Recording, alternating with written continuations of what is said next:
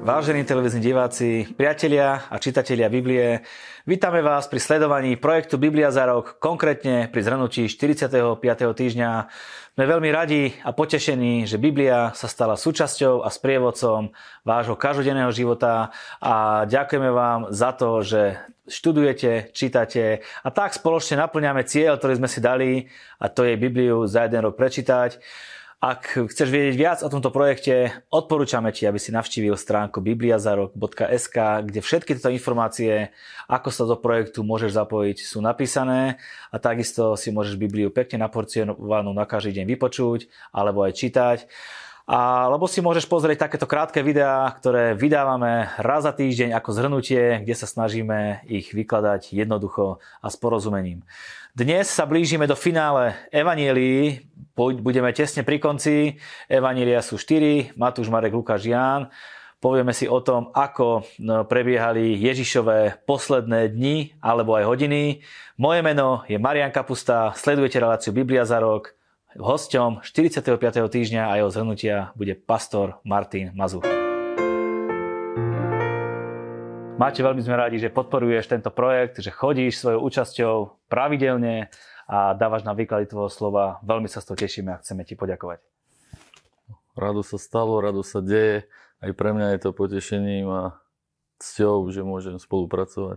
Ja by som dneska túto reláciu začal ináč ako obvykle. Mail info@bibliazarok.sk je pripravený na otázky, ktoré mávate. Ja prečítam tú, ktorú nám poslal divák. Prečítam ju preto práve teraz, lebo sa bude týkať toho, čo dneska máme preberať, tých kapitol. Dobrý deň, mohli by ste mi a aj mnohým veriacím, ktorí so mnou čítajú, počas zhrnutia podrobnejšie vysvetliť Evanjelium Matúša 24. a 25. kapitolu. Najmä čo hovorí pre veriacich, čo pre Izrael, kedy hovorí o vytrhnutí, kedy o súde sveta a podobne. Dá sa na to krátko odpovedať? Tak nedá, lebo je to veľmi komplexná, obsiahla téma. Je to téma, na ktorú bolo možno tisíce kníh napísaných. Ale samozrejme dá sa niečo k tomu povedať stručne a zároveň my budeme práve tieto kapitoly preberať v našom tomto dieli zhrnutia, takže budeme sa tomu venovať počas toho výkladu alebo komentáru k týmto častiam alebo k tejto časti čítania Biblie za rok. Dobrá odpoveď, taká biblická, lebo budeme sa tomu venovať. Takže ja skúsim načrtnúť tie témy, ktoré tam boli v tých kapitolách spomenuté, a skúsime si ich nejako rozobrať. Ježiš predpovedá zničenie chrámu. Neostane tu ani kameň na kameni. Áno, je dobre povedať, že Ježiš bol aj počas svojej služby vnímaný ako prorok, a nielen, že tak bol vnímaný, ale prorokom skutočne bol. A tu sa nachádza jedno z najpragmatickejších a najsilnejších proroctiev a zároveň najrýchlejšie naplnených z tých, ktoré Ježíš prorokoval, pretože ak by sme sa venovali proroctvám, ktoré Ježíš preniesol a ktoré sa týkajú tej otázky, tak práve v tejto časti 24-25 sú obsiahnuté prorocké slova Ježíša do budúcnosti, eschatologické, a jedno z nich je z nášho pohľadu už historické, a to je o obľahnutí Jeruzalema, o ktorom Ježíš povedal, že Jeruzalem bude obľahnutý alebo obklúčený. Povedal, že bude obklúčený tak, že z neho nikto nevyjde von. A úplne presne to sa udialo, stalo práve vtedy, kedy Rímania potlačili odboj v tom židovskom povstaní, ktoré začalo v roku 66, a v roku 70, kedy Titus dobil Jeruzalém, tak tomuto dobytiu predchádzalo práve to obklúčenie, o ktorom sa bavíme, kedy celý Jeruzalém bol úplne hermeticky, sa dá povedať, uzavretý oproti ľuďom, takže nemohli z Jeruzalema vôbec výjsť ani do neho vojsť, a to, čo Ježiš povedal, tak sa úplne doslovne naplnilo. A tí, ktorí buď tomu uverili a poznali to, alebo využili takú veľkorysosť Týtovu, ktorý dal určitý úsek. Myslím, že to bolo, neviem teraz, či 1 alebo 2 dni, kedy povedal, že ak z Jeruzalema výjdu tí, ktorí sa tak rozhodnú, tak beztrestne, ak nech je to kdokoľvek, bude umiestnený kdekoľvek v Palestíne, kde žil alebo kde chce žiť a môže ďalej pokračovať pod správou Ríma na území Palestíny, ale keď nevyužije ten čas, tak potom má počítať s tým, že sa s ním bude zachádzať ako s vojakom oproti rímskej armády a skončilo to veľmi zle, ale predsa boli takí, ktorí to využili, ale tých oproti tým, ktorí boli v Jeruzaleme, bolo menšina. Takže to bolo naplnením toho Ježišovho proroctva. Táto otázka nám celkom pasuje do nášho scenára, preto stále v nej pokračujeme. Ježiš predpovedá budúcnosť, hovorí o rôznych súdoch, prenasledovaniach, súženiach, či už pre svet alebo pre ľudí. A povedal, ale ani vlas sa vám z hlavy nestratí, ak vytrváte, získate život. Áno, toto má rozmer pre každého človeka, ten duchovný, že ak človek vytrvá v tom nasledovaní Ježiša a vystihne vieru a zákon a prikázania a vedenie Svätým Duchom a naplnenie Božej vôle, tak toto je zasľúbenie od Mesiáša. Ďalej v týchto kapitolách je tam proroctvo o príchode Syna človeka. Ježiš tam hovorí, že keď sa toto začne diať, spriamte sa, zodvihnite hlavy, lebo sa blíži vaše vykúpenie. O ktorom príchode alebo o ktorom vykúpení sa hovorí? Ježiš predtým hovorí, čo všetko sa bude diať a tieto proroctvá sú, preto sa divák správne pýta, lebo sú veľmi nejasné v tom, koho sa týkajú. V podstate, pretože tá história židovská aj cirkev je 2000 ročná, tak sa to môže a veľmi pohnuté sú tie úplne posledné, tie pôrodné bolesti, tak sa to môže týkať ako jedných, tak druhých a v mnoha ohľadoch sa to prekrýva alebo naplní, ale je treba vždycky pochopiť tú prvotnú líniu alebo tú vrstvu, kedy sa to naplňa alebo naplnilo, alebo koho sa to týka. A toto miesto je, kedy Ježiš hovorí takto, v druhom rade hovorí duchovne ku všetkým a k jeho nasledovníkom, že je to aktuálne teraz a v každom období a hlavne na konci dejín. Ale v prvom rade vychádza to z toho kontextu jeho vzťahu k Židom, hej? Keď povedal, že ja som bol poslaný k tomuto národu. Takže tá prvotná informácia ide k Židom, že keď sa toto bude diať, lebo hovorí o veciach na celom svete. Vieme, že Židia boli rozptýlení v celom svete a podstupovali tie veci, ktoré Ježiš prorokoval, ale sa to týka potom jak sveta, cirkvi vo svete a Židov vo svete, ale hlavne sa to týka tých zhromaždených Židov v posledných dobách v Jeruzaleme. Keď sa toto bude diať a príde tá úzkosť a tam je to potom ešte špecifikované, čo sa bude diať priamo v Jeruzaleme, v Izraeli, tak zdvihnite hlavy. Ale zároveň to hovorí učedníkom. Takže keďže učedníci boli Židia a ten odkaz ide k židovskému národu, a k učedníkom zo Židov a potom vieme, že sa k Židom, učedníkom Ježiša pridali národy, pohania, tak sa to samozrejme týka aj tých. Ale pokiaľ sú tam špecifika a tie sa týkajú Jeruzalema, že budú utekať z Jeruzalema, to sa už týka konkrétne iba Židov. Otázku by som zakončil podobenstvom o poslednom súde. Vieme, že tam Pán rozdeľoval na pravú stranu a na ľavú stranu nejaké zvieratá. Áno, kozly a ovce. A toto je súd národov, hovorí sa o Jošafatovom údolí. Keď prídeme do Jeruzalema, tak si ho ukazujeme. Je to proste veľeslávne údolie medzi Chrámovou horou a Oliveckou horou. Je to údolie mimochodom, kde je situovaná Getsemanska záhrada, o ktorej budeme hovoriť v ďalších kapitolách. A keď sme tam, tak hovoríme, že tu v tomto údolí Boh bude súdiť národy, presne tak, ako to je tam zachytené, alebo iní proroci, ako to popisujú, ale to, čo hovorí Ježíš, tak výslovne znovu prorokuje na históriu z nášho pohľadu a na budúcnosť z jeho pohľadu, že Boh bude súdiť národy podľa toho, ako sa chovali počas histórie k Izraelu, k izraelskému národu. Tak ideme na ten príbeh, ktorý sme sľubovali o tom, ako prebiehala tie posledné dni alebo hodiny Ježišové. Navrhujem, aby sme začali tým, ako Judáš sa dohodne s veľkňazmi, že ide zabiť Ježiša alebo že ho zradí. Áno, vieme, že Judáš sa rozhodol, že takto, on sa nerozhodol, že zradí Ježiša, ale rozhodol sa, že zrealizuje svoj pohľad na vec a vnesie do situácie. A jeho pohľad na vec bol taký, že to vyústilo v zradu Ježiša, pretože jeho pohľad nebol iba ten, že chcel vyložene zradiť Ježiša, že bol nasadený nepriateľ, ale Judáš bol učedník Ježiša Krista.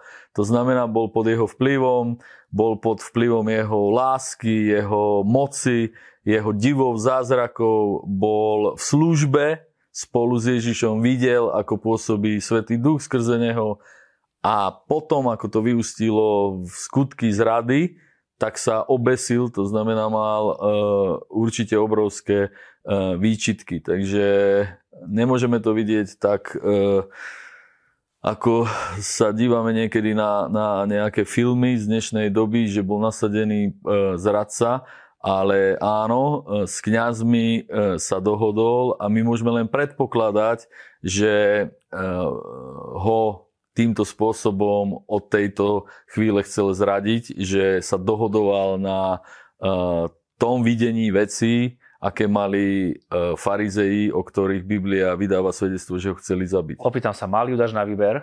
Bol predurčený dávno, že ty si ten, ktorý zradíš, a keby to neurobil, Boh si nájde iného, ktorý zradí. Tak moja otázka, mal na výber, alebo už bolo jasné, že to musí byť Judáš a že to bude on? To je to taká otázka, ktorá je ťažko odpovedať. Tak najľahšie by mi bolo povedať, neviem.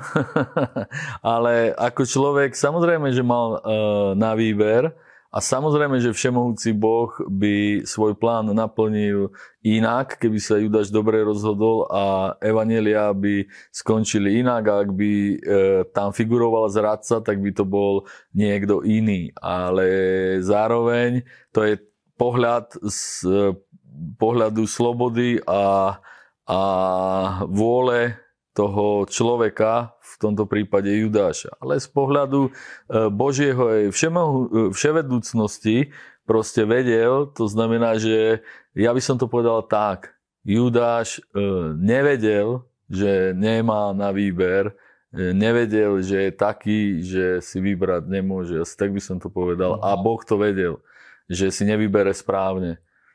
Príprava poslednej večere. Vedel Ježíš, že to je posledná večera? Samozrejme, že vedel.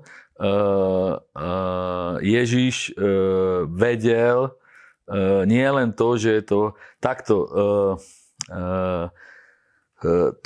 Ten výraz, ktorý je tak veľmi známy, posledná večera, hej, tak to posledná znie tak z histórie znie tak nábožensky, ale ona bola posledná, pretože Ježiša zabili, a keď už bola posledná, tak bola posledná tu na zemi, lebo na nej povedal Ježiš, že medzi touto večerou a ďalším stolovaním bude teraz iba pauza. Takže samozrejme, že vedel, že čo bude nasledovať ďalej, a nie len ohľadne toho, že posledný krát, však to aj tak povedal, že posledný krát s vami jem baránka, ale vedel aj iné okolnosti, aj tie, za ktorých musela byť zrealizovaná a ako bola pripravená tá večera, lebo Judáš už bol v tom pohybe, tak ako sme hovorili, že už pripravoval na to, že sa bude realizovať jeho diel, videnie alebo jeho pohľad. Áno, Judáš sa už pred večerou rozhodol, že urobí to, čo urobil. Ježíš to pri večeri pekne pomenoval. Nepovedal otvorene, že Judáš, ty ma zradíš, ale pekne naznačil, kto to bude. Pochopili to ostatní? Tušili a znovu pochopili svojim pochopením, o čo asi môže ísť, keby na to bol čas. A keby to takto analyzovali, musíme si uvedomiť, že oni nemali evanjelia pri sebe a to, ako to skončí. To znamená, že v tú danú chvíľu, teda predtým, to netušili, lebo je tam vyslovne aj napísané, že sa domnievali, že ho ďalej posiela v službe, že to, čo ideš urobiť, urob rýchlo. A učeníci sa domnievali, že je vyslaný v tej službe, že sa starali o chudobných, že mal na starosti pokladňu, mešec. To znamená, že predtým mu mnohokrát Ježiš povedal, že niečo má urobiť rýchlo. Takže z tohoto pohľadu absolútne nemali predstavu, že čo sa bude odohrávať. A takéto chvíle boli už aj predtým, asi týždeň, kedy z Jericha prichádzali hore do Jeruzalema, kedy im Ježiš hovoril, čo všetko sa udeje. A za zmienku stojí to, že čo veľmi posiluje to, že Ježiš to vedel, že je to posledná večera, aj to, čo sa chystá urobiť Judáš, spôsob, akým bola večera pripravená. To znamená, večera bola pripravovaná tak, aby Judáš do poslednej chvíle nevedel, kde tá večera bude. Preto, keď boli ešte spolu v Betánii, tak Ježiš poslal učedníkov, možno v prítomnosti Judáša, a spôsobom, že pôjdete do Jeruzalema a pripravíte to stretnutie v Jeruzaleme tam, kde uvidíte človeka, ktorý vôjde do budovy a bude niesť nádobu s vodou. To je veľmi, veľmi zvláštne. A povedal to preto, lebo v akcii už boli, môžeme povedať, tajné služby izraelského vedenia, teda toho Sanhedrinu, toho parlamentu, tá chrámová stráž. Do tej chrámovej stráže patrili aj zložky, ktoré sa zaoberali vnútornou bezpečnosťou a tieto pracovali na tom, aby mapovali to, kde sa Ježiš nachádza a pripravovali jeho zatknutie. A keď Judáš na tom spolupracoval, tak už nemohol vedieť, lebo boli by o krok dopredu a boli by pripravení. A mohlo by sa stať, že by sa nenaplnili veci tak, ako ich čítame v Evanjeliu, ale by Ježiša zajali skorej. Stále sme v tom príbehu pri poslednej večere. Predstavme si situáciu, oni večerajú, Ježiš povedal, kto si so mnou namočí tú skivu, ten ma zrádza. Dokonca tam je napísané, že po tomto kúsku to Judáš zjedol a vošiel do neho Satán a odchádza Judáš. A nie je už ďalej súčasný toho, keď Ježiš napríklad hovorí o prisľúbení Svätého Ducha, že zošlem na vás Svätého Ducha. Ja myslím, že do tej chvíle, kým to nezjedol, tak ešte stále to mohol zvrátiť. Predstavme si to, ako Judáš jednal s Petrom, keď ho už zatýkali. Tak predstavme si situáciu, že ešte vtedy mohol nastať obrat. To znamená, že on to nemusel zjesť a mohol sa zrútiť a mohol všetko prezradiť. A pravdepodobne Ježiš by ho iba utíšil a povedal mu, že musia sa naplniť písma. A kto vie, ako by sa veci odohrávali ďalej. Ale on tam ukázal tú rezistenciu, tú odolnosť voči pôsobeniu proste toho pomazania, ktoré bolo na Ježišovi a úplne, povedzme, úplne tak tvrdo cynicky proste to zjedol a chcel to jednoducho hrať ďalej, ustáť, ale neustál to a tak jednoducho odišiel. On neustál byť v tej pozícii, možno sa rozhodol, že sa nikdy na to nepríde, čo plánuje a on proste tak pôjde ďalej a chcel v tom pokračovať. Ale nedalo sa mu to, lebo čítame, že do neho vstúpil Satan a vtedy tú skupinu opustil a pravdepodobne už inštruoval a jednal s tými agentami, ktorí ho išli proste zlapať a pripravovali tú pastu na neho a už ich inštruoval, čo asi bude nasledovať po večeri, lebo my môžeme predpokladať, že Judáš vedel odtušiť aj všetci, predpokladať, čo bude po večeri, kam pôjdu, pretože oni už pobývali týždeň veľmi intenzívne v Jeruzaleme predtým. Takže je to veľmi kľúčová chvíľa, aj slova, ktoré všetky Ježiš povedal pri tej poslednej večeri. Slova povedal nielen Judášovi, ale aj Petrovi. A Petrovi povedal pri poslednej večeri: ale ja som za teba prosil, aby tvoja viera neochabla. A ty, až sa raz obrátiš, posilňuj svojich bratov. Neobrátený Peter pri Ježišovi. Ako to máme chápať? Ježiš demonstruje obrovské poznanie vecí, to znamená, že prorokuje úplne čo všetko sa bude diať, takže ošetruje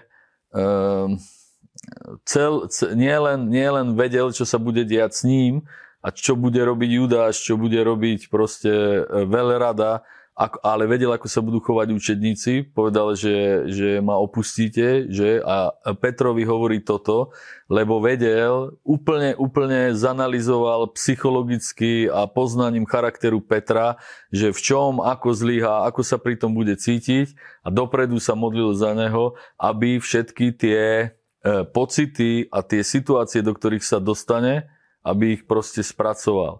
A ja som presvedčený, že to Petrovi muselo obrovsky pomáhať potom, kedy prechádzal všetkými tými vecami, lebo mu povedal napríklad, že ma zaprieš trikrát, kým dvakrát kohút zaspieva, a to sa všetko stalo. To znamená, že toto bolo na obrovskú pomoc Petrovi a on sa dostal do stavu, samozrejme, z ktorého sa musel obrátiť, a Ježiš mu tými slovami pomáhal, lebo keď tí, ktorí ho ukrižovali, za tých sa modli, nevedia, čo činia, tak mal pochopenie aj pre Petra, že vedel, že bude činiť veci, ktoré nemá pod kontrolou, ktoré sú nad jeho túžby. A Peter veľmi túžil sa chovať správne. A to nám ukazuje, že aká je Božia láska, milosť obrovská, že my tiež sa túžime a máme skúsenosti, že sa chceme chovať správne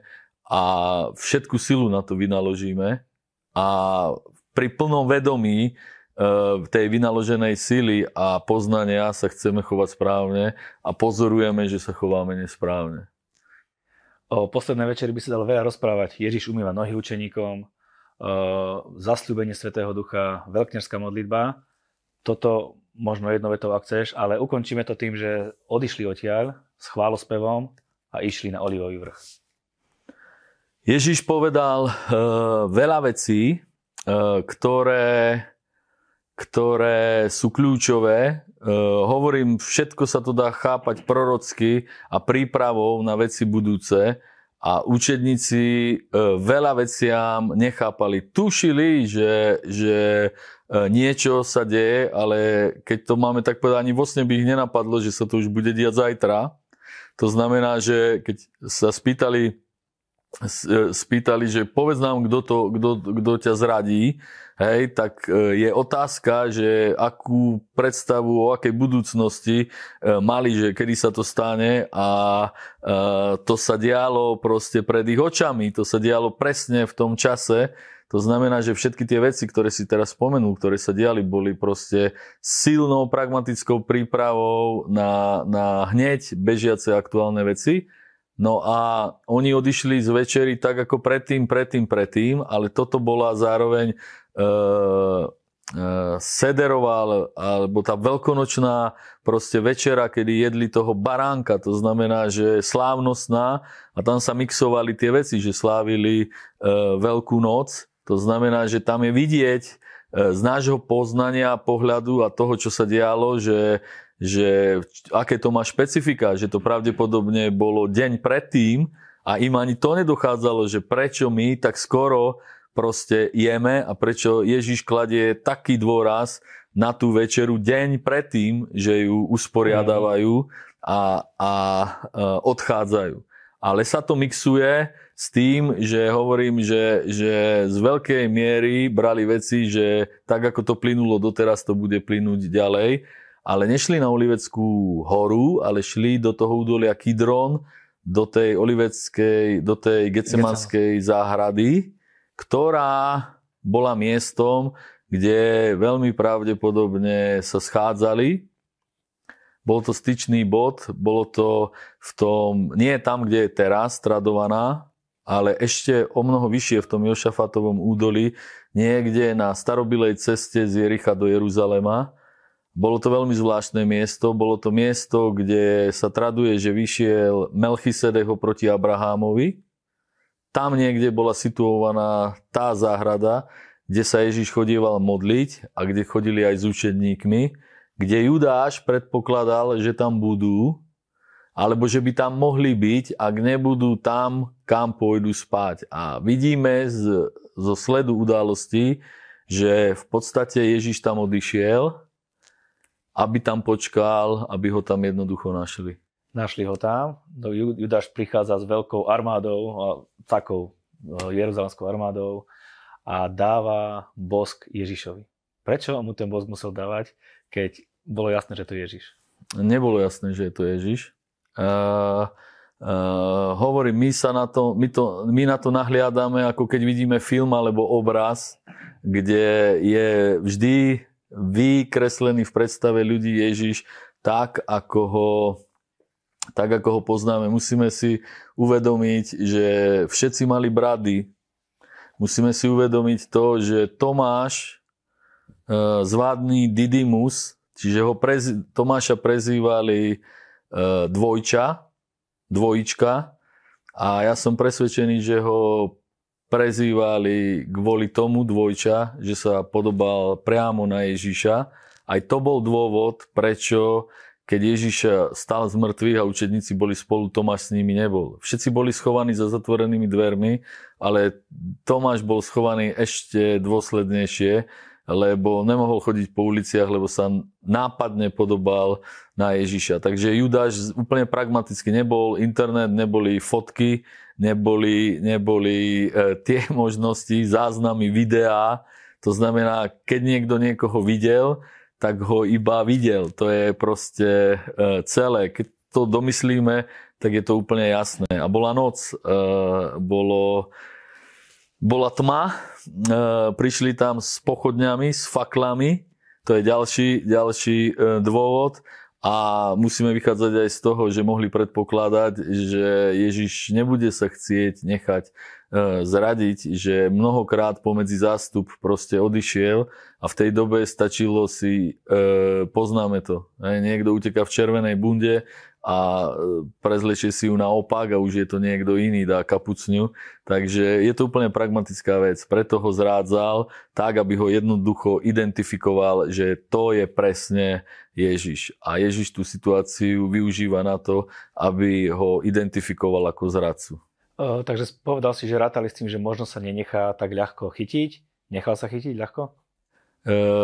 Nechal sa chytiť z toho ľudského pohľadu veľmi ľahko. To znamená, Izaiaš hovorí, že bol vedený ako baránok na zabitie. To znamená, nechal sa chytiť tak, ako keď niekto vôjde do košiara a zobere baránka, ktorého má pripraveného na obetovanie. Ale z duchovného hľadiska prežil obrovský boj a čo nebolo ľahké, tak nie je to praktické, pretože keď skončila ten boj, ten agonistický boj v tej Getsemanskej záhrade, tak vtedy úplne odhodlane povedal, kedy v podstate ako keby vidíme, že najťažšie už má za sebou.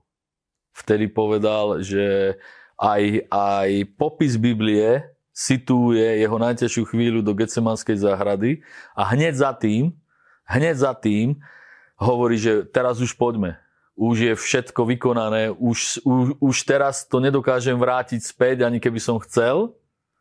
A už mám tú silu, posluchovali mu anjeli, už som úplne odhodlaný. A keď napríklad ho mučili Rímania, bičovali, tak tam nevidieť žiadna agónia, ale úplný, rezistentný, proste pevný postoj vydania sa a pretrpenia všetkého, fyzického utrpenia. Ale najťažšie to bolo a ťažké to bolo pre Ježiša tých 6 dní predom. Je napísané, že keď vychádzali z Jericha do Jeruzalema a išli po ceste, tak Ježiš im samovolne začal hovoriť o tom, že ide do Jeruzalema, že ho zajmú a že ho zabijú, a popísal asi 6 vecí, povedal, že ho zajmú, že ho budú vypočúvať, že ho krivo obvinia, že ho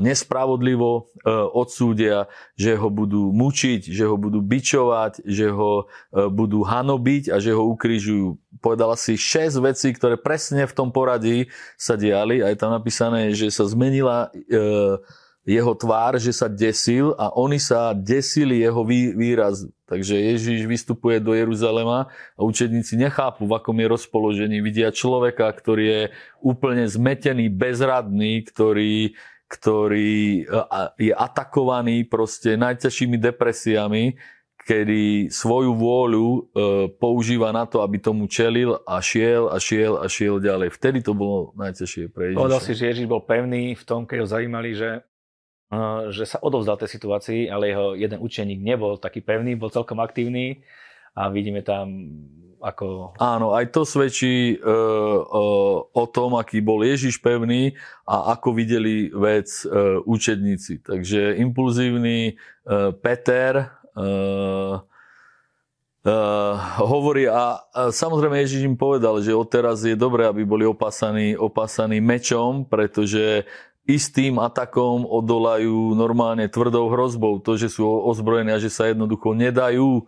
A Peter svojimi činmi proste jednal tak, ako jednal úplne mimo kontext dejín spásy, hej, ale to je úplne pochopiteľné.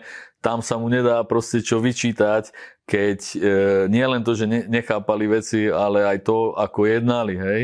To znamená, to je viacej pochopiteľné ako to, že spali pri modlitbe. Ale z duchovného hľadiska chápeme aj, prečo spali.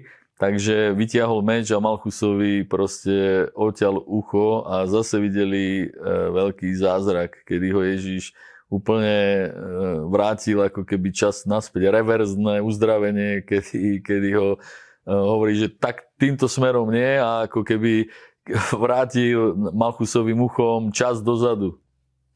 To je bezprecedentný zázrak, ktorý sa tam stal. Takže Ježiša zajali, ako príbeh pokračuje ďalej? Odnášajú ho? Príbeh pokračuje ďalej tak, že sa naplňa proroctvo, že učedníci potom, to pre Petra musela byť obrovská situácia na spracovávanie, že čo sa vlastne udialo, lebo v zápätí, aj keď Ježiš urobil takýto zázrak a div a vymanil Petra z toho ataku aj všetkých učedníkov, to znamená, že sa udialo to, že sa oboril na tých, ktorí ho zajímali, lebo chceli zajať všetkých.